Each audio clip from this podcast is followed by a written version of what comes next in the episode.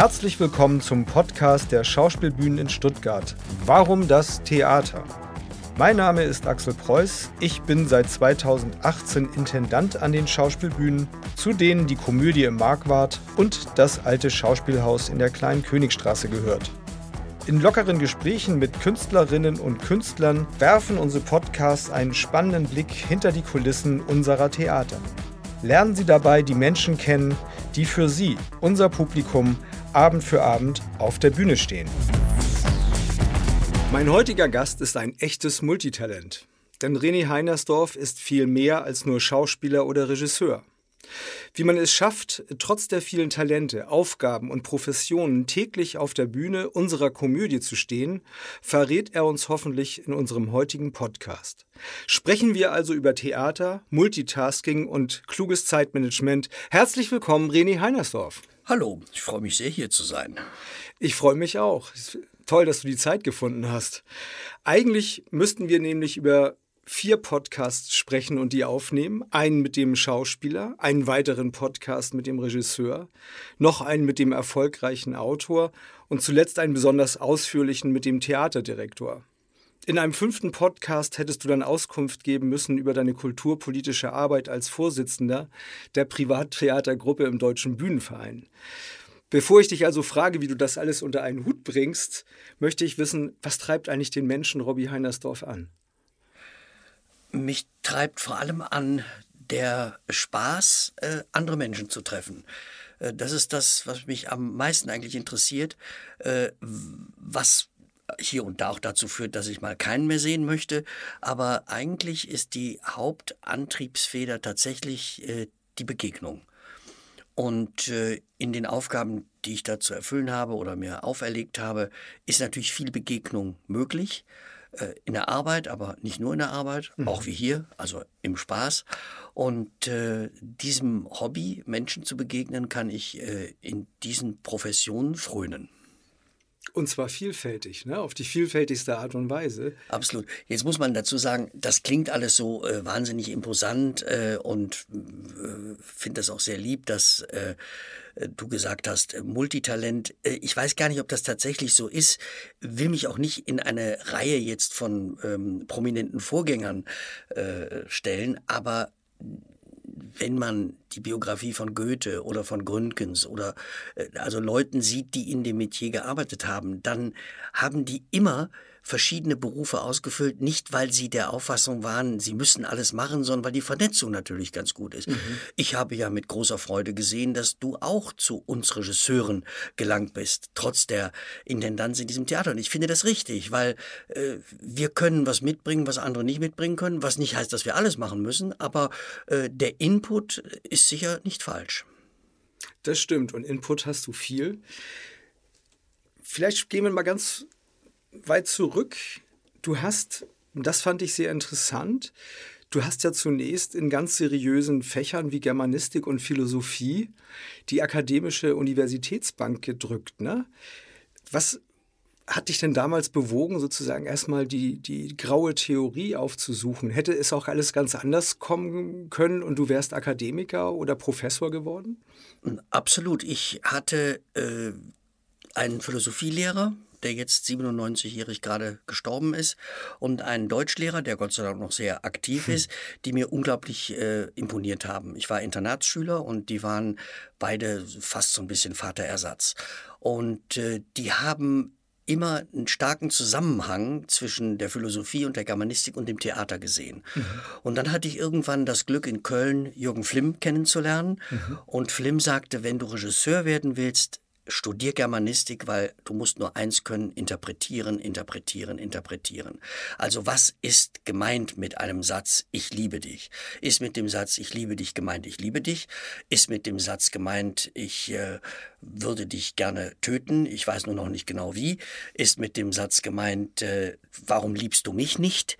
Äh, also diese Form der, des Umgangs mit Texten, den kann man, wenn man die guten Professoren hat, in Germanistik absolut lernen, verschiedene Interpretationsansätze, hermeneutische, historische, äh, assoziative äh, Interpretationsmöglichkeiten. Und gerade in den Stücken, die wir machen, wo ja sehr viel leicht verderbliche Ware dabei ist, Gebrauchstexte, ist die Interpretation Gold wert, weil die die Texte dann wertvoller machen kann, als sie oft sind. Gut, Spielen ohne Subtext oder Untertext, wie es auch genannt wird, also dass der Schauspieler etwas in den Text aufgrund der Haltung, wie er etwas nimmt dann und beglaubigt. Ohne das wäre Theater wirklich kein gutes oder ist kein gutes, glaube ich. Ich finde das interessant, dass äh, du über Flimm zur Germanistik gekommen bist, weil die Haltung eines Jürgen Flimm die meisten von unseren Zuhörerinnen und Hörern werden ihn kennen. Einer der großen prägenden Theaterdirektoren und Regisseuren Gestalten des 20. und des frühen 21. Jahrhunderts, der erst unlängst leider Gottes gestorben ist der dir den Hinweis auf die Germanistik gegeben hat, das ist ein Hinweis, den heute, glaube ich, nicht mehr viele Leute teilen würden. Nicht? Also wenn man sich viele Entwicklungen im Theater anguckt, auch im Bereich Regietheater anguckt, da hat man nicht den Eindruck, dass das geschriebene Wort des Autors sozusagen in seiner Bedeutungsfülle den zentralen Stellenwert einnimmt wie bei einem Jürgen Flimm, so wie du das gerade dargestellt hast, oder? Äh, absolut. Also wir äh, neigen ja im Theater dazu, machen wir übrigens auch äh, manchmal am Boulevard, ja, dass wir sehr assoziativ mit Sachen umgehen und sagen, komm, da schreiben wir noch eine Szene dazu, da hat der Autor was versäumt. Äh, wobei ich das bei den Gebrauchstexten immer, immer legitimer finde als bei äh, literarischen Texten. Aber die Frage ist, ob das nicht auch Teil der Interpretation ist. Also wenn man jetzt sich, äh, ich sag mal, ganz frühes äh, Werk von Frank Kastorf anschaut, äh, der die Pension Schöller, also einen richtigen Schwank, verwoben hat mit Heiner Müllers Die Schlacht. Schöller Schlacht hieß das damals. Gehe ich davon aus, dass beide Autoren das wahrscheinlich nicht gut geheißen hätten. Trotzdem ist da was bei rausgekommen und er hatte eine Interpretation dafür, dafür zur Verfügung. Äh, dass oft mit Texten so umgegangen wird, dass man sagt, Leute, vielleicht hat der Autor sich da auch was bei gedacht und äh, vielleicht ist mit diesem guten Tag auch einfach nur guten Tag gemeint. Äh, das, klar, das erleben wir am Theater. Aber es ist auch eine besondere Qualität, finde ich, von Theater, ne? dass man sozusagen die, der äh, interpretativen Fülle eines Satzes oder eines Wortes wirklich im Theater erst gewahr wird, wenn Schauspielerinnen und Schauspieler sich eines Wortes bemächtigen und dann auf hunderte Art und Weisen einem so darstellen können, dass es jedes Mal was anderes bedeutet.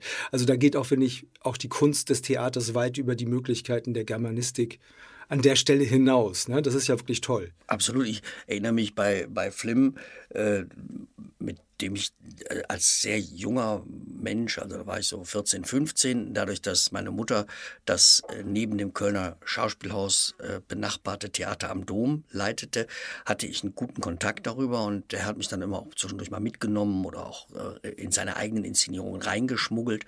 Und ich erinnere mich, das war für mich so ein, so ein Schlüsselerlebnis. In Baal, der Baal wacht irgendwann auf und Brecht lässt ihn sagen, oh, ich spüre jeden Knochen einzeln. So, das steht da. Ne? Dann denkt man, aha, der muss sich räkeln und so weiter. Und Flim hat das so interpretiert, weil es ja Baal war, also der, der, der Hedonist, der mit jeder Frau schläft, der äh, frisst, der trinkt. sich trinkt, der sich also so benimmt der stand auf und das Mädchen, was er in der Nacht verführt hatte, stand am Fenster und war verschüchtert und er schmeißt sich auf den Boden und küsst ihr die Füße und reibt seine Wange an ihrem Fuß und sagt, oh, ich spüre jeden Knochen einzeln. Also eine völlig andere Interpretation, ja. die aber möglich war. Die hat ja. den Text nicht verändert und nee. sie war äh, vielleicht sogar äh, sprechender und den Baal bezeichnender als äh, die Bedeutung, die Brecht diesem Satz äh, zugeordnet hat. Flim bringt dich also, obwohl du schon in jungen Jahren, lange bevor überhaupt die Frage anstand, gehe ich jetzt auf eine akademische Universität oder gehe ich auf eine Schauspieluniversität beispielsweise. Also nimmt dich mit ins Theater, du lernst das Theater kennen, entscheidest dich aber trotzdem dann erstmal für Philosophie und Germanistik. Das ist doch überraschend. Also gerade auch, du hast gerade gesagt, deine Mutter hatte ein Theater. Das heißt, du bist auch in einem Theaterhaushalt groß geworden. Das ist doch überraschend, das finde ich von außen betrachtet, dass du trotzdem erstmal die harte Schulbank der Philosophie gedrückt hast, weil Kant lesen ist nur beileibe ein vergleichsweise trockenes Vergnügen gegenüber einem guten Theatertext, ne? Absolut. Äh, ich hatte äh, einen Herrn Hogräbe, das war ein Hegelianer und das äh, war sehr anstrengend. das Jetzt muss man eins dazu sagen. Das war ja, also als ich Abitur gemacht habe, das war 1982 und ich habe also dann 82 im Herbst schon angefangen zu studieren. Es ich hatte zwei Schwierigkeiten. Die eine Schwierigkeit war, dass ich eben in einem Theaterhaushalt groß geworden war, schon als Schüler assistieren durfte, mitmachen durfte. Harald Leibniz war mein Lehrer, dem durfte ich hm, vorsprechen. großer zusammen, Schauspieler des 20. Jahrhunderts. Wir haben zusammen ja. gearbeitet und ich hatte so ein bisschen äh, fast Hemmungen zu sagen, gehe ich jetzt auf eine Schauspielschule? Und dann kam hinzu, dass zu der Zeit die Schauspielschulen, also äh, die Hochschule der Künste zum Beispiel in Berlin, äh, keinen guten Ruf hatten. Das waren die Diskutierschulen, mhm. da wurde äh, nur politisiert, da wurde gar nicht richtig gearbeitet. Das war so der Ruf. Ob das so war, kann ich nicht sagen. Ich kenne viele Kollegen, die in der Zeit studiert haben, die hervorragend ausgebildet mhm. worden sind. Aber es war so ein bisschen das Image, so dass ich dann gedacht habe, okay, ich bin ja eher jetzt, komme ja eher von der Theaterleitung und äh, mich interessiert die Regie, also folge ich diesem Rat äh, einfach mit Texten noch intensiver umgehen zu lernen. Muss dann allerdings sagen, dass ich auch äh, das ein oder andere Hauptseminar besucht habe, da war mein Deutsch-Leistungskurs auf der Schule anspruchsvoller. Äh, trotzdem war es eine tolle Zeit auch, mhm. ne? weil natürlich man dann doch sich die Professoren raussucht, wo man sagt, ach guck mal, das ist einer, der denkt genau in die Richtung, die einem Spaß macht und da kann man dann äh, mehr äh, dran machen. Wir hatten den berühmten Gerd Kaiser, äh, das war der Dekan der, der Universität in Düsseldorf und der war eben Altgermanist und das war hochinteressant, was der ähm, für Verbindungen schlagen konnte äh, von der älteren deutschen Literatur, also von Walter von der Vogelweide hin zu Heine und so. Das waren einfach tolle, tolle, auch formal ähm, sprachliche Dinge, die man da gelernt hat. Ich finde das ja sehr faszinierend, ähm, weil immer, wenn man mit dir spricht oder auch einige von deinen, wie ich finde, sehr klugen Boulevardtheatertexten. Du sprichst mal von Gebrauchstexten. Und natürlich sind es in, in, einer gewissen Weise auch Texte, die für den Theatergebrauch geschrieben sind und vielleicht auch nicht in 100 Jahren noch, aber wer weiß. wer weiß, ja, äh, in gleicher Weise rezipiert werden wie 200 Jahre später noch ein für Faust. Das wissen wir nicht. Das wird die Geschichte weisen, aber. Ja, ich glaube eher nicht. aber sie erfüllen jetzt große Dienste. Und ich finde, aber was ich wirklich interessant finde, äh, dass du sozusagen ein sehr reiches Themenfeld bearbeiten kannst und, und sehr viele Themen hast und tatsächlich auch man merkt, dass du auch diesen so einen Bildungskanon mitbringst und auch einen breiten Theaterbildungskanon, also was Kastorf und die ganze Theatergeschichte der letzten 40, 50 Jahre betrifft. Umso mehr nochmal kurz die Frage, Du gehst dann auf die Universität, machst da Philosophie und Germanistik. Hatte das auch damit zu tun, weil du die Erfahrung gemacht hast zu Hause, Kunst und Theater sind so gefräßige Wesen, vielleicht gibt es auch was anderes im Leben, dem man sich zuwenden kann? Absolut. Ich habe äh, zum Beispiel mein Abitur äh, in Physik gemacht. Mhm. Ich hatte Physik-Leistungskurs, weil ich gedacht habe, wenn man zum Theater will, ist die letzte Chance, nochmal was anderes zu gucken. Also nochmal zu sehen. Ich hatte als Abi-Fächer Deutsch, Physik, Mathe, Philosophie. Und also Deutsch und Philosophie waren die Fächer, die eher in die Richtung gehen, aber ich wollte Mathe und Physik, obwohl ich kein wirklich äh, kein toller äh, ähm, Mathe- und Physikschüler war. Mhm. Äh, Physik noch schlechter als äh, Mathematik, weil Mathematik kann man sich ja, wenn man will, gut vorbereiten. Bei Physik braucht man nochmal ein anderes Verständnis, war, äh, ist, oder ist meine Erfahrung. Gibt übrigens einen sehr interessanten Aufsatz von Tennessee Williams äh, über den Zusammenhang von Theater und Physik. Mhm. Also wie ganz rudimentäre physikalische Gesetze Gesetzmäßigkeiten, auch äh, atomphysikalische Gesetzmäßigkeiten auf das Theater anwendbar sind. Äh, auch ganz interessant, also, aber das nur am Rande. Äh, und natürlich habe ich gedacht, das Theater wird mich eh irgendwann äh, verschlingen. Ah. Äh, also äh, lass doch erstmal gucken, ob man nochmal mhm. eine andere Schiene Schiene äh, ausprobiert und die ja fürs Theater nicht schädlich ist und die ja äh, auch nützen kann. Und äh, zum Beispiel gerade fürs Schreiben fand ich sehr, sehr wichtig zu erkennen, dass es eigentlich in einem Stück nicht einen Satz geben darf, der ohne Berechtigung dort steht. Also man kann nicht einfach, ich schreibe jetzt mal zwei, drei Sätze, damit es irgendwie da weitergeht, sondern äh, du musst jeden Satz hinterfragen ohne dass der Zuschauer das merkt. Also ohne dass die Bedeutung des Satzes dann so gewichtig daherkommt, dass man sagt, ach, jetzt will er uns da schon wieder was sagen und da hat er schon wieder eine, eine, eine Keule und schon wieder einen Zeigefinger. Das muss natürlich subversiv geschehen. Aber, äh, und das finde ich, lernt man in der Auseinandersetzung, in der germanistischen Auseinandersetzung mit, äh, äh mit Literatur. Apropos Schreiben, Du hast ja dann eine Schauspielausbildung gemacht, aber war es das Schreiben, was dich hingezogen hat, dann wieder ins Theater? War es das Wissen darum, dass du deiner Biografie in Form deiner Mutter, die ein Theater besaß, sowieso nicht entkommen kannst? Oder war es wirklich Lust am Schauspiel? Also wann, wann kam das? Wann hast du damit angefangen? Also das, das, das erste, und ich glaube, das ist bei vielen Theaterleuten so, war natürlich die Lust am Spielen. Mhm. Ne? Vorzuspielen und Dings. Und klar, ähm, die, die Theaterschule, äh, die Theatergruppe auf der Schule äh, spielte eine große Rolle. Und äh, ja, ich war als junger Mann spielgeil. Ne? Das ist geht ja vielen von uns so, ne? Findet man toll, Text auswendig lernen und den irgendwie äh, interpretieren und dann gehen die Scheinwerfer an und man spielt und so. Ich habe ja auch kein Lampenfieber, ich finde das eher positiv. Ja, mich, mich turnt das eher an. Also es mhm. ist wie eine ähm, Hormonspritze eher, ne? wo, wo ich dann manchmal Kollegen bedauere, die darunter leiden unter mhm. Lampenfieber. Ist nicht so, dass ich keins habe, habe ich auch, habe ich jeden Abend, auch hier im Marquardt. Aber, äh, aber es, ist, äh, es ist, ist was Positives einfach das war sicher das Erste, was, äh, was kam. Aber, und das, ich habe das viel später erst äh, begriffen, und zwar so bei den ersten Umzügen, ne, wenn man also so Sachen sortiert, ich habe immer geschrieben. Ich habe so viele Sachen gefunden, was ich überhaupt nicht mehr wusste, mhm. was ich geschrieben habe und Gedichte und äh, ein, ein Exposé für ein Stück und ein, äh, bei Liebeskummer habe ich irgendwas geschrieben. Ich habe immer geschrieben, wenn mich etwas betroffen gemacht hat, amüsiert hat, gefreut hat, verärgert hat, dann habe ich immer, das habe ich immer kanalisiert übers Schreiben. Und äh, so, dass ich die Frage doppelt beantworten muss. Also einmal habe ich gern gespielt mhm. und zum anderen äh, war das Schreiben aber auch immer äh, vorhanden. Und wenn ich mich entscheiden müsste, wird man ja oft gefragt, was würdest du lieber machen? Würdest du Regie? Würdest du ich würde mich wahrscheinlich fürs Schreiben entscheiden, weil es letztlich der kompromissloseste Bereich ist. Ne? Ich schreiben kann ich, was ich will. Ich kann ne? als Regisseur, du wirst die Erfahrung selber gemacht haben, geht man schon auch Kompromisse ein. Naja, weil es auch ein kollektiver Prozess ist. Natürlich, das und, ist ja auch schön. Ja auch Sinn, also das ist ja auch der Sinn dann so einer kollektiven und äh, Teamarbeit.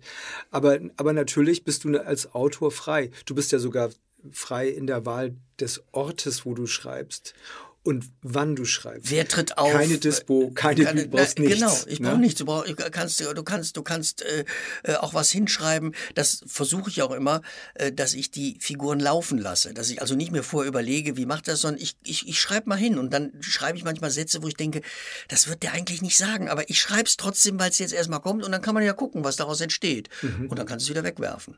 Ne? Da sind wir natürlich in unseren Produktionsprozessen äh, äh, enger gefasst, einfach auch aus zeitlichen Gründen ja, natürlich. Aber ich finde es äh, äh, toll, dass du das sagst, weil das ist auch für mich so ein ähm, Punkt bei der Regie. Ich hatte mal einen Regisseur, der habe ich eine Inszenierung gesehen, hat mir sehr gut gefallen und äh, kam ins Gespräch und haben mal geredet und er hat mir erzählt und ich dachte, ach Mensch, der ist ja nicht schlecht, was der so zu sagen hat und wie der das so sieht. Und dann hatten wir schon bezahlt und der stand auf und sagte zu mir, Hannesdorf, und bei mir haben Sie einen Vorteil. Bevor die Proben anfangen, weiß ich alles. Ich, ich weiß, wo die Schauspieler stehen, wo die sitzen, wie die einen Satz sagen. Und eine Kathedrale krachte zusammen, weil ich gesagt habe, um Gottes Willen, bitte nicht. Mach die Rechnung nicht ohne die Leute, die das da, die das da spielen. Ja. Natürlich hat man, ich habe Stücke gemacht, wegen eines genialen Einfalls, den ich hatte. Und genau den habe ich nach zwei Tagen gestrichen, mhm. weil er Mist war. Das, das läuft für unser Publikum, das läuft äh, sozusagen unter dem geflügelten Wort Kill Your Darlings. Ne? Ja, genau, genau, genau, Kill Your Darlings, genau, genau, genau. Ja, weil du kannst es nicht ohne die Schauspieler, ohne, ja. Äh, ohne die Leute machen, die dabei sind. Und ja. äh, der, der, der schwächste Regisseur ist der, der sagt, ich weiß, wie es geht. Und der stärkste, der ist, sagt, wir gucken mal, was wir zusammenfinden. Ne? Klar, beratend müssen wir tätig sein. Irgendwann eine Entscheidung treffen müssen wir auch, aber äh, trotzdem im Prozess. Und dann habe ich auch immer die Erfahrung gemacht, äh, wenn man so arbeitet, äh, hat man auch viel weniger Stress mit äh, als Regisseur. Es ist dann einfach nur, macht dann nur Spaß. Es macht viel mehr Freude, ja, wenn im ja. Kollektiv was gemeinsam entsteht, an Absolut. dem alle sozusagen Absolut. von Überzeugung ja. Getragen sozusagen Ja sagen können zu dem. Ich finde ja übrigens nicht nur Regisseure, die schon genau wissen, wie es am Schluss aussieht, sind problematisch für das Kollektiv, sondern auch Schauspielerinnen und Schauspieler, die von, zu Beginn schon wissen, wie sie sechs Wochen später die Rolle spielen möchten und das, jeden das, Vorgang schon durchdacht haben. Ich finde, das ist auch für alle Beteiligten unheimlich schwierig. Unerträglich. Ich sage immer zu den Leuten, du kannst schon alles außer einen Text. Klar, das, das, ja. das gibt. Das, also mir generell sind mir Leute suspekt, also auch in allen Bereichen, auch, auch bei Tontechnikern oder bei Musikern oder so, wenn Leute sagen, äh, ich weiß, wie es geht. Ich habe das oft genug gemacht, ich weiß das. Ich weiß es jedes Mal nicht. Ich fange jedes Mal neu an und finde das auch schön. Natürlich hat man eine gewisse Trefferquote, man hat eine gewisse Erfahrung, man kann äh, bestimmte Dinge. Ne, wenn, du hast ein Mittelbewusstsein, du weißt um, um gewisse so. Mechaniken und so. Nicht? Und, ja. man kommt, finde ich, ja auch aus bestimmten handwerklichen Fragen, gerade auch im Boulevardtheater, im Unterhaltungstheater, muss man die schon berücksichtigen, aber die virtuos so. zu berücksichtigen. Genau. Ja? Ich habe jetzt, ich inszeniere ja jetzt äh, äh, in Neuwied ein Stück, das heißt Tok Tok, das spielt in der ähm, äh, im Wartezimmer eines Psychiaters und es mhm. beginnt mit einem Mann, der Tourette hat. Und da steht im Text als erster Satz, fickt euch alle in den Arsch. Da weiß ich, dass ich diesen Satz streiche. Weil wenn du einen Satz so beginnst, ein für Stück. unser Publikum, in Neuwied gehen, die, gehen die Schotten runter, was ich auch verstehe. Mich würde das auch ärgern. Ich würde auch sagen, ja. muss das denn der erste Satz sein? Ne? Habe ich jetzt eine andere Lösung gefunden, dass man das Tourette trotzdem begreift und auch äh, die Figur macht dann so eine bestimmte Entwicklung mit, dass man das auch mitkriegt. Aber das ist ein Erfahrungswert, wo ich einfach weiß, da werde ich jetzt nicht erst mal lange ausprobieren, ist das vielleicht doch äh, mit einer Chance behaftet oder könnte man das, sondern das, da weiß ich einfach, das machen wir nicht, weil das wahrscheinlich äh, den Leuten die Möglichkeit Möglichkeit nimmt, für den Abend offen zu bleiben. Absolut. Ich habe tatsächlich aufgrund dieses Einstiegssatzes dieses Stück nach diesem Einstiegssatz beiseite gelegt. Okay. Aber ich bin nicht auf den beherzten Einfall gekommen, dass den einfach den ersten Satz gleich zu streichen. Äh, wenn meine Fassung fertig ist, schicke ich sie dir. Ich bitte darum. genau. Ja, aber es berührt, worüber wir sprechen, berührt ja einen ganz elementaren Punkt, finde ich, von Theater, der häufig verkannt wird von außen, wenn man gefragt wird, warum ist die Inszenierung, die Arbeit, die Rollengestaltung, das Bühnenbild etc. nicht so geworden, wie man es sich im Hinblick auf einen Publikumserfolg, auf eine große Publikumsresonanz, auf eine tolle Presse erhofft hat. Wir erhoffen uns ja immer Erfolg und Beifall, also sonst wird es keiner machen. Aber es gibt ja immer die Stimmen, die dann sagen, ja, aber wieso hast du nicht eingegriffen oder warum konntest du das nicht ändern als Regisseur oder als Intendant oder so. Und ich glaube, dass, dass äh, du einen ganz zentralen Punkt angesprochen hast und das ist die Offenheit des Prozesses. Denn Theater kommt eigentlich komplett meines Erachtens im Proberaum zu, äh, zum Erliegen, wenn alle wissen, wie es geht. Dann blockiert man sich auch. Sehe ich und, es, und es ist nie keine Chance da, dass etwas entsteht, was wirklich lustvoll und schön ist. Aber, da, aber genau dieses Prozessuale ist natürlich auch der experimentelle Anteil und dieser experimentelle Anteil kann leider Gottes auch mal scheitern. Natürlich und ich sage sag das immer, wenn ein Schauspieler zu mir kommt und sagt, ich würde die Szene gerne nackt im Handstand spielen, dann würde ich als Regisseur alles tun, ihn dabei zu unterstützen, um das zu sehen. Also wenn er einen Handstand kann. Äh, und dann würde ich ihm natürlich sagen, ich fürchte, dass wenn du die nackt im Handstand spielst, man nicht mehr so sehr auf die Szene schaut, sondern eher auf das schaust, was du da äh, körperlich mitbringst und äh, ob du den Handstand durchhältst. Also aber es erstmal machen, das finde ich, äh, finde ich wichtig. Ne, das, das, das nicht zu unterbinden und sagen, da kommt gar nicht in Frage. Das würde, würde ich als Regisseur nie tun. Und würde auch von einem Regisseur erwarten, dass er, habe ich auch erlebt als Schauspieler, du holst Luft und der sagt, nee, warte mal, wir machen es ganz anders. Und man sagt, lass mich den Satz einmal sagen. Vielleicht überrasche ich dich. Und wenn du, ich dich nicht überrasche, kannst du sagen, wie du ihn anders gerne hättest. Dann werde ich das alles dran setzen, das zu versuchen.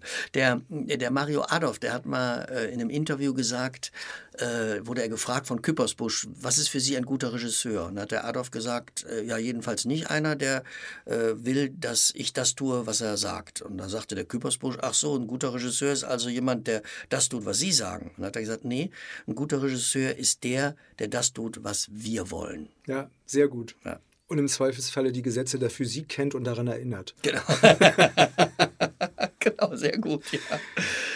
Du hast 1994, da warst du ein, noch ein recht junger Mann. Die Universität konnte noch nicht so lange her sein zu dem Zeitpunkt. Wahrscheinlich hast du aber auch schon, du hast schon gespielt zu dem Zeitpunkt 1994. Da hast du das Theater an der Kö in Düsseldorf gegründet.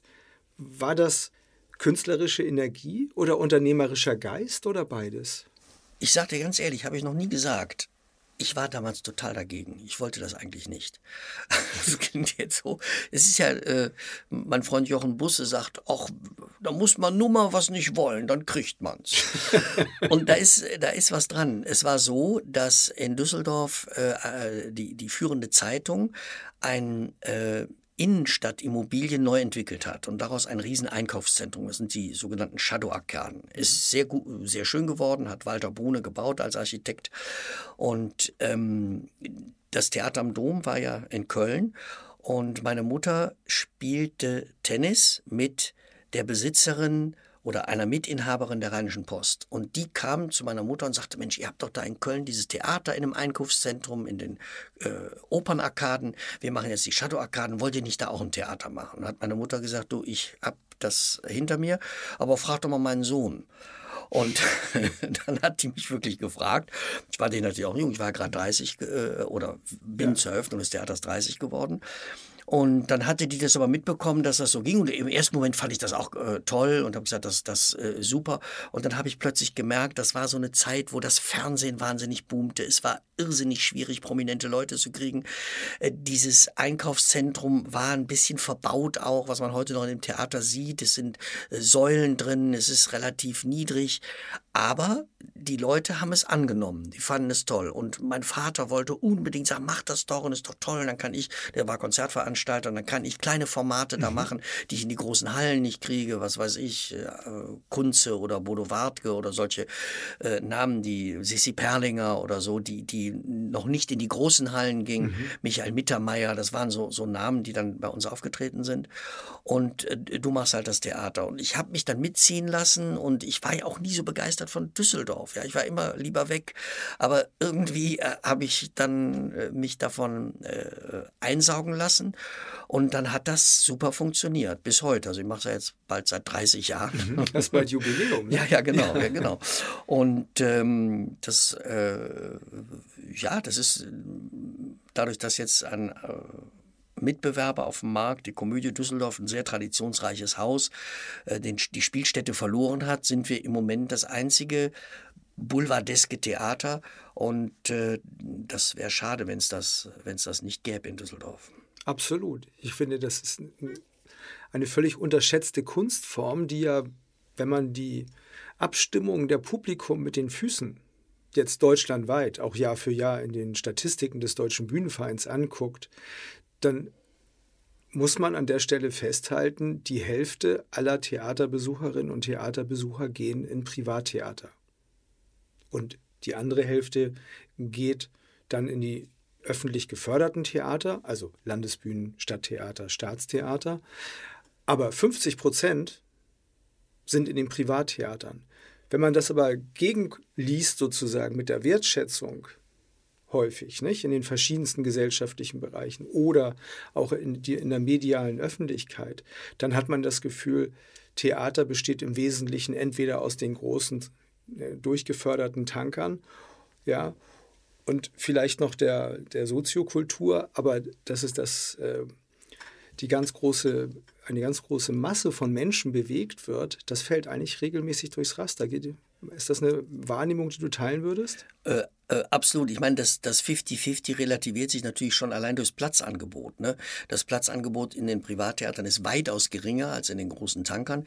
Äh, ich habe äh, oft versucht, äh, mich, sagen wir mal, das tun wir ja alle als Theaterleute, dagegen zu wehren, ne? das so zu trennen. So ein, sagt, ja, komm, ein gutes Staatstheater kann auch mal ein gutes Boulevardstück machen und mhm. eine, eine Boulevardkomödie kann äh, sicher, ich meine, du bist ja eines der, der leuchtenden Beispiele hier mit dem alten Schauspielhaus wo einfach so eine so eine so ein guter Mix ist und man sagt, das sind eigentlich gut gemachte Unterhaltungsstücke, die aber dann doch ein relativ ernstes Thema oder auch mal kein Happy End haben oder so.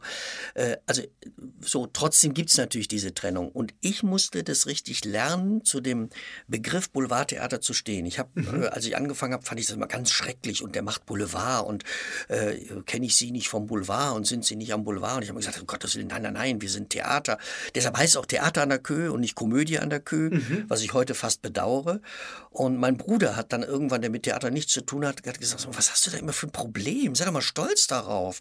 Das ist doch ein Metier, was viele nicht können. Wo ich dann auch manchmal gedacht habe, mhm. als jetzt Corona vorbei war und äh, das Feuilleton schrie, ja, die äh, Staatstheater sollen jetzt mal Komödie machen, damit die Leute wiederkommen. Wo ich gedacht habe, ja, das muss man aber auch können. Ja. Also die, die sagen das so einfach, äh, die, sie sollen jetzt mal Komödie machen. Wenn ich jetzt morgen sagen würde, ich möchte den Hamlet inszenieren, würden wahrscheinlich auch äh, der ein oder andere Theatermann sagen, wie kommt der denn jetzt dazu, den Hamlet zu machen? Der hat doch bisher immer Boulevard gemacht. Aber umgekehrt geht das offensichtlich. Also das ist eben so, ein, so, ein, so eine Fehleinschätzung. Ne? Das ja. ist schon auch eine, eine, eine, eine Fertigkeit. Äh, will nicht sagen Fähigkeit, aber eine Fertigkeit. Eine, das hat auch viel mit Handwerk zu tun, Komödie. Ja, das sagte übrigens neulich eine Kollegin, die ist äh, über 80 und verfolgt seit ihrer Jugend. Die hat ähm, als ganz junge Frau noch mit ich glaube, 17, 18 Jahren hat die Gründgens vorgesprochen und ist dann bei Gründgens in Hamburg engagiert worden. Die kennt und weiß sozusagen aus dem 20. und äh, frühen 21. Jahrhunderts bis jetzt, hat die alles gesehen und weiß alles und kennt sich aber auch in beiden Welten gut aus. Also sowohl in der Welt der großen Häuser wie auch in der Welt des Privat- und Boulevardtheaters. Und die war neulich in Komplexe Väter und sagte dann, das, was die da spielen, das muss man können. Das, das, lieb, ja. ja. das, das kann nicht jeder. Ne? Das, das ist wirklich eine ganz eigene Form, die man wollen, aber die muss man auch können. Ja, äh, denke ich auch. Also äh, mich, ich finde das toll zu hören, dass sie eben überall hingeht. Ich gehe sehr viel in die städtischen Häuser, ja, überall. Ich, mhm. ich äh, beobachte wenige Kollegen von den städtischen Häusern, die zu uns kommen. Ne, ich sag mal, unser Intendant in äh, Düsseldorf, der ist jetzt seit sechs Jahren da, der hat äh, mein Theater noch nicht einmal betreten. Ich habe bei dem sicher 30 Produktionen gesehen. Ne, obwohl wir, wir, sind sogar per Du. Also wir haben keine Feindschaft oder so, aber das ist irgendwie nicht im Fokus, dass man da jetzt hingeht. Und äh, ich meine, das ist immerhin das größte Düsseldorfer Privattheater mit mhm. äh, äh, circa 100.000 Besuchern im Jahr. Also es ist jetzt nicht irgendwie, dass ich äh, ihn äh, in eine Kellerbühne äh, verführen würde. Obwohl es in den Keller geht. Nicht? Obwohl es in den Keller geht, genau. Ich sage mal, zu uns äh, kommt man zum Lachen in den Keller. Genau. Und äh, das, äh, das finde ich dann oft verwunderlich, ne? wie dann auch so. Und ich, ich finde im, im sogar, bin auch ein großer Verfechter der Förderung von diesen Absolut. Theatern, obwohl wir komplett ja ohne Förderung arbeiten. in allen vier Theatern, die ich mitverantworte, Standorte, also Theater am Dom in Köln, Theater am Rathaus in Essen und die Komödie im Bayerischen Hof in München. Das sind alles Häuser ohne jegliche Förderung, außer natürlich jetzt Corona-Hilfen, äh, die es durchaus gegeben hat, wo ich finde, dass der Staat uns nicht hat hängen lassen. Ähm, aber ich finde, dass auch wir am Boulevard sehr viel gelernt haben von den Ästhetiken der großen Häuser.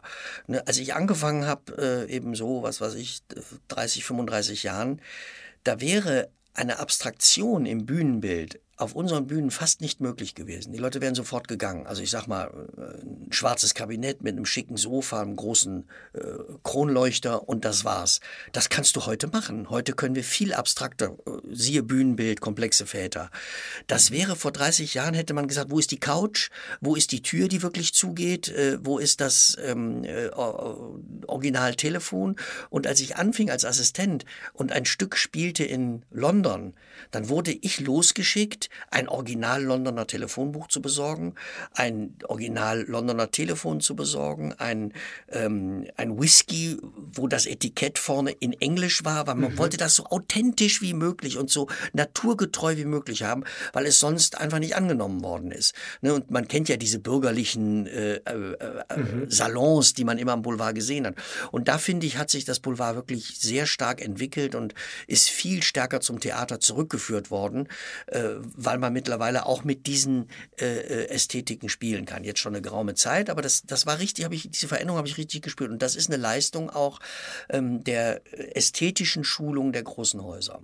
Absolut. Ich finde es ja auch wichtig, dass es sie gibt und dass es diese beiden Welten, wenn man so möchte, die ja eigentlich gar nicht zwei Welten sein müsste. Man könnte ja sagen und darauf stolz sein, dass unsere Theaterlandschaft so reich ist, dass es eben diese unterschiedlichen Spielformen und Theaterformen und Häuser gibt. Ne? Das wäre auch schön äh, für viele Kollegen. Es gibt ja so ein paar Genrehopper. Ne? Für mich zum Beispiel ein, ein leuchtendes Beispiel, ich weiß nicht, ob du die kennst, Susanne Tremper. Die hat vom Burgtheater bis mhm. hin zum kleinen Kellertheater im Park in Bad Godesberg gespielt und zwar immer abwechselnd. Mal da, mal mhm. da. Plötzlich war die wieder am Schauspiel aus Bochum, dann spielte die wieder irgendeiner Boulevard-Kaschemme. Also das finde ich eigentlich toll. Und das ist, äh, das ist in Deutschland sehr, sehr schwierig. Sehen wir auch im Fernsehen. Ne? Das ist also, wenn einer mal das und das Metier bedient hat, dann wird er auch in diesem Metier belassen. Man wird so festgelegt. Man wird festgelegt. Wir haben genau, jetzt beispielsweise einen Kollegen, der ja in Stuttgart einen, einen ganz hervorragenden Ruf genießt, Gottfried Breitfuß, der aber seit vielen Jahren zu einem der wichtigsten Theater im deutschsprachigen Raum, nämlich zum Zürcher Schauspielhaus gehört. Ähm, den haben wir neulich auf der äh, Bühne des Kom der Komödie Marquardt gehabt. Also das ist auch so ein Grenzgänger, wenn man so möchte. Finde ich super, wenn Sie ihm das in Zürich mal nicht übel nehmen. Nein, da ist ja eine ganz besondere Bewegung gerade äh, unterwegs. Da ähm, stehen ja jetzt auch Wechsel größerer Natur an und ähm, man muss sich da auch mal, wie ich nur gehört habe, auch wieder um das Publikum kümmern. Also insofern, da gibt es durchaus Aspekte, die man von jemandem wie dir, der ohne Förderung Theater mit Menschen gefüllt und die Menschen begeistert hat, lernen kann, finde ich. Also das kann man, finde ich, auch neidlos anerkennen, wenn jemand so wie du mehrere Theater betreibt und die wirklich nur über die Kasse laufen. Das kriegt ja nicht, kriegen ja nicht so viele Leute hin. Das finde ich super. Deswegen nochmal ganz kurz die Frage. Du hast das erste Haus aufgemacht, da hat es dich halb gezogen und halb bist du hingesunken sozusagen. Das ist und, perfekt. Ja, gesagt, ja. Und, dann, und dann hat es dich aber nicht davon abgehalten, sondern ganz im Gegenteil, diese Erfahrung mit dem ersten eigenen Haus in Düsseldorf vor fast 30 Jahren jetzt führt dazu, dass du zuletzt Mehrheitsgesellschafter in München an den renommierten, an der renommierten äh, Komödie im Bayerischen Hof geworden bist. Du hast in Essen ein Boulevardtheater, das dir gehört. Ähm, du hast in Köln das Theater deiner Mutter, glaube ich, übernommen, ne? Genau, aber du, du ähm, beschreibst es richtig. Äh, ich will nur auch dort sagen, ich bin eigentlich fast dazu gezwungen worden. Es kam nach Düsseldorf äh, Essen, das gehörte einem bekannten Tourneeunternehmer, äh, der, glaube ich, auch mit der Komödie, äh, also mit den Schauspielbühnen Stuttgart zusammenarbeitet, Landgraf, mhm. dem ich bis heute gut befreundet bin, äh, der das aus verschiedenen Gründen, auch aus Altersgründen, aber nicht nur, nicht mehr äh, wirtschaftlich weiterführen konnte. Und dem Haus drohte absolut die Schließung. Und dann haben wir gesagt, okay, wir sind relativ nah dran. Man hat in den Rhein-Ruhr-Städten das große Glück, dass da irgendeine imaginäre Mauer ist. Ja, also die beiden Theater in Düsseldorf und Köln sind 35 Kilometer auseinander entfernt, aber die Leute gehen nicht, äh, also ja, ja. Der, der, Kölner geht nicht nach Düsseldorf und der Düsseldorfer geht nicht nach Köln. Und das Gleiche ist in Essen. Essen. Ne? Das, die Essener bleiben für sich, die gehen mal einkaufen in Düsseldorf einmal im Halbjahr, aber eigentlich bleiben die in Essen. So, dass ich gesagt habe, wir können das von uns aus einfach besser äh, äh betreiben und bespielen, auch äh, ähm, kostenneutraler, als das jetzt äh, der Tourneeunternehmer Landkraft, der im Freiburger Raum sitzt, äh, tun kann. Also haben wir das eher vor der Schließung bewahrt. Das Theater am Dom äh, habe ich durch den Tod meiner Mutter quasi geerbt. Das kam als drittes dann hinzu. und die äh, Komödie im Bayerischen Hof hatte ja mit dem Mitinhaber eine, eine Skandalgeschichte, äh, so dass die Betreiberin des Bayerischen Hofs, also die, die Besitzerin, die Inhaberin gesagt hat, äh, ich brauche hier einen anderen Gesellschafter, sonst kündige ich dieses Theater. Und da fiel die Wahl auf mich.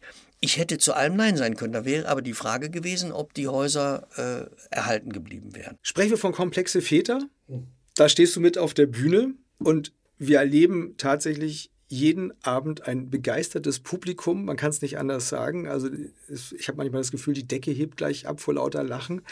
Das finde ich deswegen auch so interessant, weil es kein, für mich persönlich, es ist eines der besten Unterhaltungsstücke, das es in den letzten Jahren gegeben hat im Bereich des Boulevardtheaters, ja, und zwar auch deswegen, nicht nur, weil es wirklich bei dem Publikum ankommt, sondern weil es Land auf Land ab ankommt. Ich habe es ja schon in verschiedenen Städten verfolgt, dieses Stück. Ich, ich wäre ja bescheuert, wenn ich es widersprechen würde.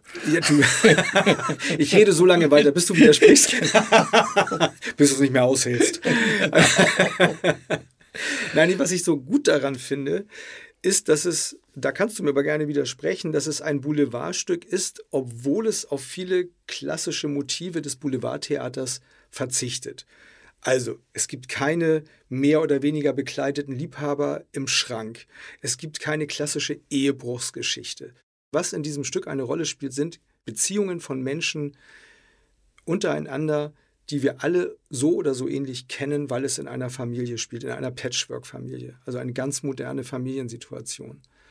Das, und das finde ich so toll, dass das trotzdem dann so funktioniert. Wo hast du diesen Stoff her? Wo hast du dir das gegriffen? Wo kam die Inspiration her? Ja, ich habe das ja eingangs schon mal gesagt. Ich kann grundsätzlich ja nur das schreiben, was mich betroffen mhm. gemacht hat. Es geht ja hier um äh, die Liebe eines etwas zu alten Mannes zu einer etwas zu jungen Frau. Und äh, das ist eine Erfahrung, die ich gemacht habe. Ich äh, habe mich verliebt in eine junge Frau und es war das erste Mal, dass ich so gemerkt habe, aha, das Alter fängt doch an, eine Rolle zu spielen. Es hat mich bis, vorher, äh, bis dato nicht interessiert, ja, weil ich immer gedacht habe, nee, wenn mich eine Frau interessiert, dann flirte ich mit ihr und dann sieht man so. Und auf einmal habe ich gemerkt, aha, das spielt doch irgendwie äh, eine Rolle. Äh, kommt hinzu, dass ich äh, familiär auch eingebunden bin. Das spielt ja da auch eine Rolle. Also das heißt, dass dann auch der Konflikt erhöht wird, weil man nicht äh, ganz frei ist in dem Alter. Und dann habe ich gedacht, okay, das setze ich jetzt in Gegensatz zu den beiden wirklich alten Männern, die das ganz unmöglich finden, aber selber genau in der gleichen Situation letztlich sind. Und das ist eine Beobachtung, die habe ich gemacht generell am Theater. Mir ist eins aufgefallen wenn du ins Kino gehst, wird oft eine sehr außergewöhnliche Situation bezeichnet. Du guckst in ein Milieu, das man eigentlich nicht kennt. Äh, du guckst äh, Zusammenhänge, die sehr äh, schräg sind, wo man sagt, um Gottes Willen, was ist denn da los? Beim Theater ist der Explosivstoff eigentlich eher im Alltag. Na, Alan Eckborn sagt, du kannst ein ganzes Theaterstück schreiben über ein nicht gut gekochtes Frühstücksei. Und da hat er völlig recht. Wir brauchen am Theater nicht äh, die Umweltverschmutzung und die Globalisierung und die Eroberung des Weltalls und die äh, atomare Bedrohung, also all diese Weltthemen zu behandeln. Die behandeln sich automatisch, wenn wir genau hingucken, was in unserem Alltag passiert. Und das war mir eben in dem Stück wichtig. Ich gesagt habe, was ist da eigentlich? Da ist ein äh, relativ alter Mann wie Jochen Busse, der eine relativ junge Frau hat, äh, gespielt von Alexandra von Schwerin. Und die haben eine Tochter. Und die Tochter ist aber nicht seine leibliche Tochter, sondern die hat ein anderer Mann gezeugt, mit dem sie auch was hatte. Und die verstehen sich nicht. Und die kommt jetzt mit einem zu alten Mann. Das reicht als, äh, äh als Reagenzglas, als, als Versuchsanordnung. Mhm. Und daraus entsteht äh, oder kann sehr viel Komik entstehen. Äh, und die beste Komik ist ja immer die, die für die Beteiligten auf der Bühne nicht komisch ist. Also die haben ja keinen Spaß an dem Abend. Das ist das Amüsante für den Zuschauer natürlich. Und ähm, es gibt zum Beispiel auch, äh, ich könnte jetzt nicht eine, ein Gag oder eine Pointe zitieren, weil man das Konvolut des Stückes kennen muss, um eine Pointe zu verstehen. Und das finde ich immer, das sind die richtigen Komödien. Die One-Liner, also ich habe einen Satz und der ist gleich lustig, äh, das ist, machen die Kabarettisten und machen sie wahrscheinlich auch besser. Und das finde ich auch mal beim, beim Stückelesen schwierig, wenn ich merke so auf Seite 2, ach, jetzt will der lustig sein, der Autor. Der braucht nicht lustig sein. Lustig wird das automatisch, wenn die Situation lustig ist. Und die lustigen Sätze entstehen dann. Und das, das war so diese, äh, sag mal, die Inspiration, äh, dieses Stück zu schreiben. Und es ging, muss ich sagen, nachdem ich diese Grundkonstellation hatte, ging es relativ leicht, kam relativ äh, schnell vorwärts bei dem Stück. Natürlich ist dann, äh, ja, hat mich auch ein Busse besucht und wir haben dann, sind dann nochmal durchgegangen. Er hat also sicher die ein oder andere große Pointe nochmal dazu geschrieben und dann Balder, äh, dem ist auch noch was eingefallen, gar keine Frage. Äh, aber diese Grundstruktur, die war relativ schnell klar und ist auch von denen äh, so angenommen worden. Und das war ja mein Wunsch, weil ich mit beiden befreundet war und das sind ja zwei Komiker, die sich äh, gut verstehen, mhm. was nicht üblich ist unter Komikern oder nicht immer, aber die mögen sich richtig gerne und uh, umso schöner, dass sie zwei Streithähne spielen an dem Abend. Äh, und äh, da konnte ich natürlich viel, weil ich beide gut kenne, von vielen Arbeiten her, konnte ich natürlich auch sehr schön in den Mund schreiben. Also es hat geholfen, aber du hast das Stück tatsächlich erstmal aus der eigenen Lebensrealität und aus der eigenen Beobachtung von Lebensrealitäten ja. heraus entwickelt und dann aber gewusst, okay, mit den beiden komplexen Väterfiguren, sozusagen der eine über 80, der andere über 70, habe ich so zwei Protagonisten, denen genau. ich das dann auch auf den Leib schreiben und kann. Und die, die Situation, wie unangenehm das sein ja. kann, wenn man als äh, Liebhaber einer jungen Frau vom Alter her näher an den Eltern ist als an ihr, das habe ich erfahren. Das ist, äh, ich weiß, dass das unangenehm sein kann. es ist immer gut, wenn man seinen Humor dann nicht verliert. Ja, genau, genau. Ja, genau. Das, das sagt ja Jochen auch. Es ist so anstrengend mit jüngeren Frauen, sagt er an dem Stück, weil ständig musst du dir beweisen, dass du noch kein alter Sack bist mhm. und ständig musst du ihr beweisen, dass sie noch keinen alten Sack hat. Und das kann anstrengend sein. Kann anstrengend sein und dass das anstrengend ist, das spielt er ja auch auf ganz famose Art. Natürlich, Weise, ne? natürlich. Also, also, er ist ja wirklich großartig ja. In, in, dieser äh, Rolle, äh, die er da spielt. Genauso wie sein Pendant übrigens, Hugo Egon Balder. Ja, ja. Und das ist, finde ich, aber auch ein Teil des Erfolges oder zumindest meines persönlichen Genusses ja nicht nur, dass, dass äh, die Konflikte sehr gut funktionieren und dass die beiden mit, mit großer Lust diese Konflikte auch spielen, die sie vor allem untereinander haben. Die beiden Figuren verbrüdern sich ja gegen alle persönlichen Abneigungen, ähm, die sie untereinander pflegen, irgendwie gemein gegen dich. Also deine Figur, Natürlich, die Björn genau. heißt. Genau. Ne? Björn, der aber eigentlich Psychologe ist. Genau, genau, Therapeut. Und die, die, was natürlich bei den beiden auch genial ist, dass die so unterschiedlich sind. Ja. Ne? Du hast diesen ähm, etwas besserwisserischen, äh, steifen, bürgerlichen Busse und dagegen diesen Altrocker, äh, Hugo Egon Balder, ein Freund von Hugo, hat mal gesagt, äh, wenn Hugo einen Bademantel trägt, hat man immer das Gefühl, er hat noch einen Ledermantel drunter. ja. ja, es ist alles ein bisschen laid back, ne? Also was ja. man so im Rock'n'Roll laid back nennt. Genau, irgendwie genau. So, ähm, die, die, vielleicht verschleppte Eins, die er spielt. Ja. So, was, was ja. ziemlich cool ist, so immer leicht alles unterspielen. Das ist ein bisschen Bauhaus. Ja. Ne? Und was das Tolle an Jochen Busse ist, dass er seiner Figur auch ähm, e, immer etwas leicht cholerisches gibt. Also dass da wirklich ganz unterschiedliche Säfte und Temperamente auch aufeinandertreffen in diesem Stück. Absolut, absolut, genau. Also, so, und dass die dann zusammen aber sich als Kollegen sehr mögen, ist etwas, was man trotzdem dem Abend wahnsinnig anmerkt. Und ein großer Teil des Spaßes ist. Ich glaube auch. Ich glaube auch, dass man das natürlich spürt. Ich glaube, wenn das zwei Leute wären, die wirklich äh, nicht miteinander könnten, ja. kannst du die Streite auch nicht so spielen. Dann ist das, äh, äh, kann das schnell unangenehm werden. Und das ist äh, hier eben einfach ein Vergnügen, weil man unterschwellig spürt, äh, die, sie spielen miteinander und nicht wirklich gegeneinander. Ja, man muss sich ja auch die Pointe gönnen. Genau, genau. Und den Lacher. Ja, dem anderen vor allem. Dem anderen, das meine ich ja, ja nicht genau, nur sich. genau. Wir haben schon gehört, du stehst als Björn auf der Bühne bei Komplexe Väter. Du hast das Stück aber auch selbst geschrieben, aber nicht nur das, du hast das Bühnenbild entwickelt und du hast es inszeniert. Kann mir vorstellen, dass unsere Zuhörerinnen und Zuhörer interessiert, wie inszeniert man als Regisseur ein Ensemble, wenn man selbst Teil des Ensembles ist? Das heißt, man muss sich ja auch ein Stück weit selbst inszenieren. Wie, krieg, wie kriegst du das hin? Also es gibt ja eine Reihe von, von Regisseuren, meistens übrigens auch Theaterdirektoren, die das ständig machen. Ich bin da kein Freund von. Ich habe gerne einen Regisseur unten sitzen, der mir sagt, jetzt ist es hier etwas ein bisschen anders gewesen, weil A, meine Rolle sehr spät auftritt. Also ich trete ja erst so nach 40 Minuten auf. Das heißt, äh, ich habe äh, einen Großteil des ersten Teiles schon mal, äh, sagen wir mal, ohne Beteiligung machen können dann hat dieser äh, Björn ja doch äh, auch eine Reihe von Zweierszenen und sowohl der Busse als auch der Balder sind gute Beobachter. Die haben mich also da unterstützt. Die haben sich dann runtergesetzt und gesagt, guck mal da, das wäre ja, besser so gut. und so weiter. Also da mhm. haben wir mhm. uns gegenseitig natürlich dann äh, auch befruchtet. Und äh, die die Sorge damals war, weil wir natürlich so eingeschworen waren. Ich habe mit Hugo äh, vorher schon äh, weit über 1500 Vorstellungen gespielt. Er hat mein Stück sehr lieb zu meiner Frau äh, mit mir gespielt. Das war übrigens auch hier. War auch hier. Genau. Und, ja. und, auch Aufguss haben wir zusammen gespielt. Und dann Jochen, mit dem habe ich gespielt. November von David Mamet. Und äh, er hat Stücke von mir gespielt. Wir haben dann gesagt, ist es nicht so, wenn wir so eingeschworen daran gehen, ist es nicht eher für einen Regisseur eine Zumutung? Jetzt, äh, wenn wir dem dann dauernd sagen, nee, nee, komm, das machen wir schon oder so. also so ist das entstanden. Ja. Ne? Wie gesagt, ich bin da auch kein, kein, kein großer Freund von. Und bei, dem, äh, bei der Bühne war es so, dass ich eben äh, auch Sorge hatte, dadurch, dass das so ein bürgerliches Thema ist, dass ein Bühnenbildner kommt mit so einem bürgerlichen Entwurf. Und ich fand das wichtig, dass es eben diese Abstraktion äh, behält.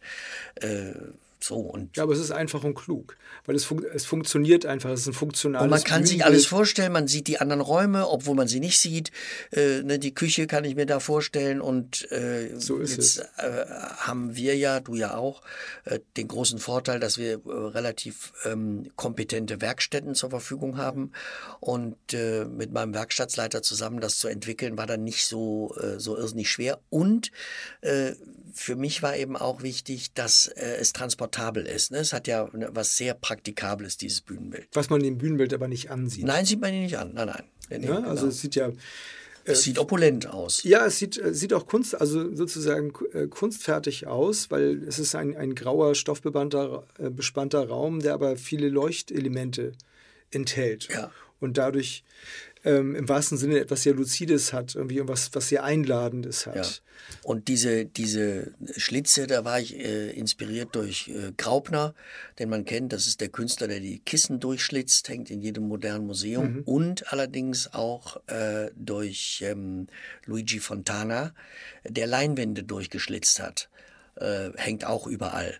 Äh, in jedem äh, Museum äh, mit Kunst des 20. Jahrhunderts.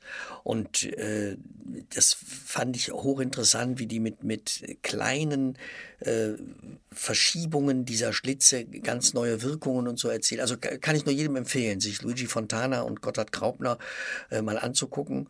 Und ähm, also von, ich habe das eigentlich geklaut von denen. Ja, aber lieber gut geklaut als schlecht selbst ersonnen, oder? Ja, absolut, ja. genau. So, also wir, wir, wir, stellen fest, wir könnten auch noch einen sechsten Podcast zum Thema bildende Kunst und, und den Transfer der bildenden Kunst genau.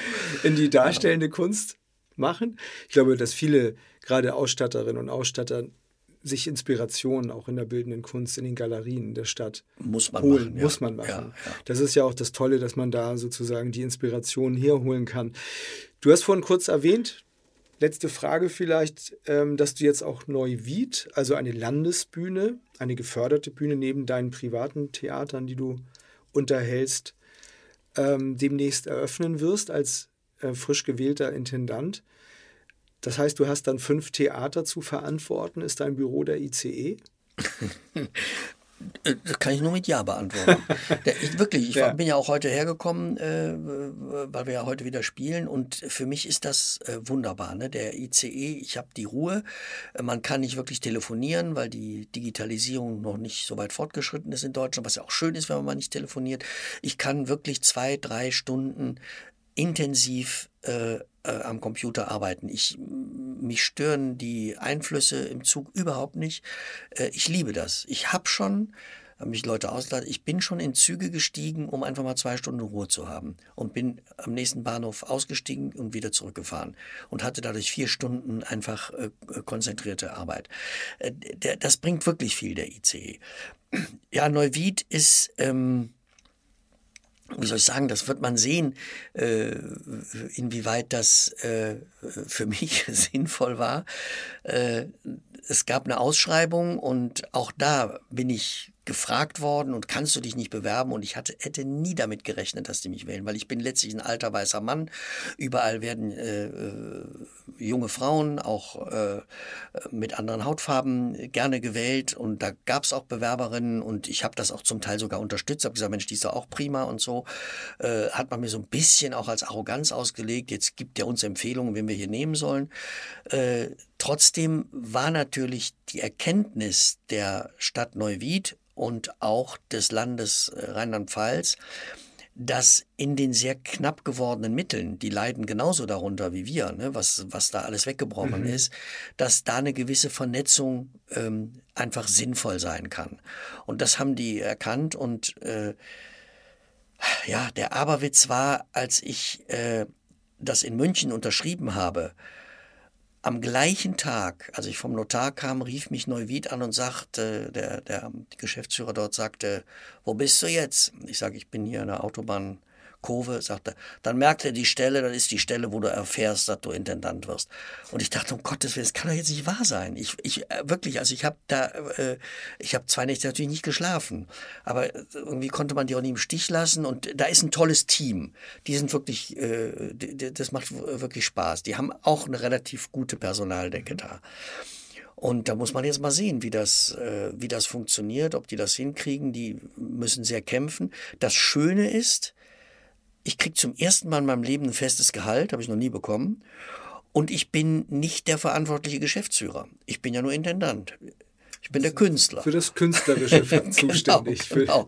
Und das kannte ich ja bisher ja. nicht. Ne? Und das äh, ist auch ein paar Mal schon passiert, dass der Geschäftsführer dort, der Jürgen Nimtsch, ein prima Mann, der Oberbürgermeister von Bonn war, äh, dass der sagt, äh, Junge, ich bin Geschäftsführer, ich mache das schon. Ne? Also da muss ich mich gar nicht drum kümmern, weil er natürlich das gewohnt ist zu sagen, Moment, was ist denn da los und wie können wir denn den Vertrag gestalten und so, das äh, muss ich gar nicht. Dann wünschen wir dem Privattheaterintendanten und frisch gebackenen Intendanten von der Landesbühne in Neuwied alles Gute für die Eröffnung seines neuen Hauses. Ja staunen und freuen uns über die Begegnung mit einem Menschen, der gerne in einen überfüllten Zug steigt, um mal abzuschalten von den Stress, von den vielen Begegnungen im Proberaum auf der Bühne und in den Theaterfluren. Genau, und ich hoffe, und, du kommst zur Premiere nach Neuwied, ja. das ist ja Tok Tok, äh, damit du siehst, dass man das Stück auch ohne den ersten Satz machen kann. Das ist an dieser Stelle sei fast versprochen und ich freue mich drauf. Herzlichen Dank für das Gespräch, lieber Robby Heinersdorf und alles Gute. Danke, Toll, dass du da Axel. warst. Wir, liebe Hörerinnen und Hörer, hören uns dann bald wieder, wenn es wieder heißt, warum das Theater?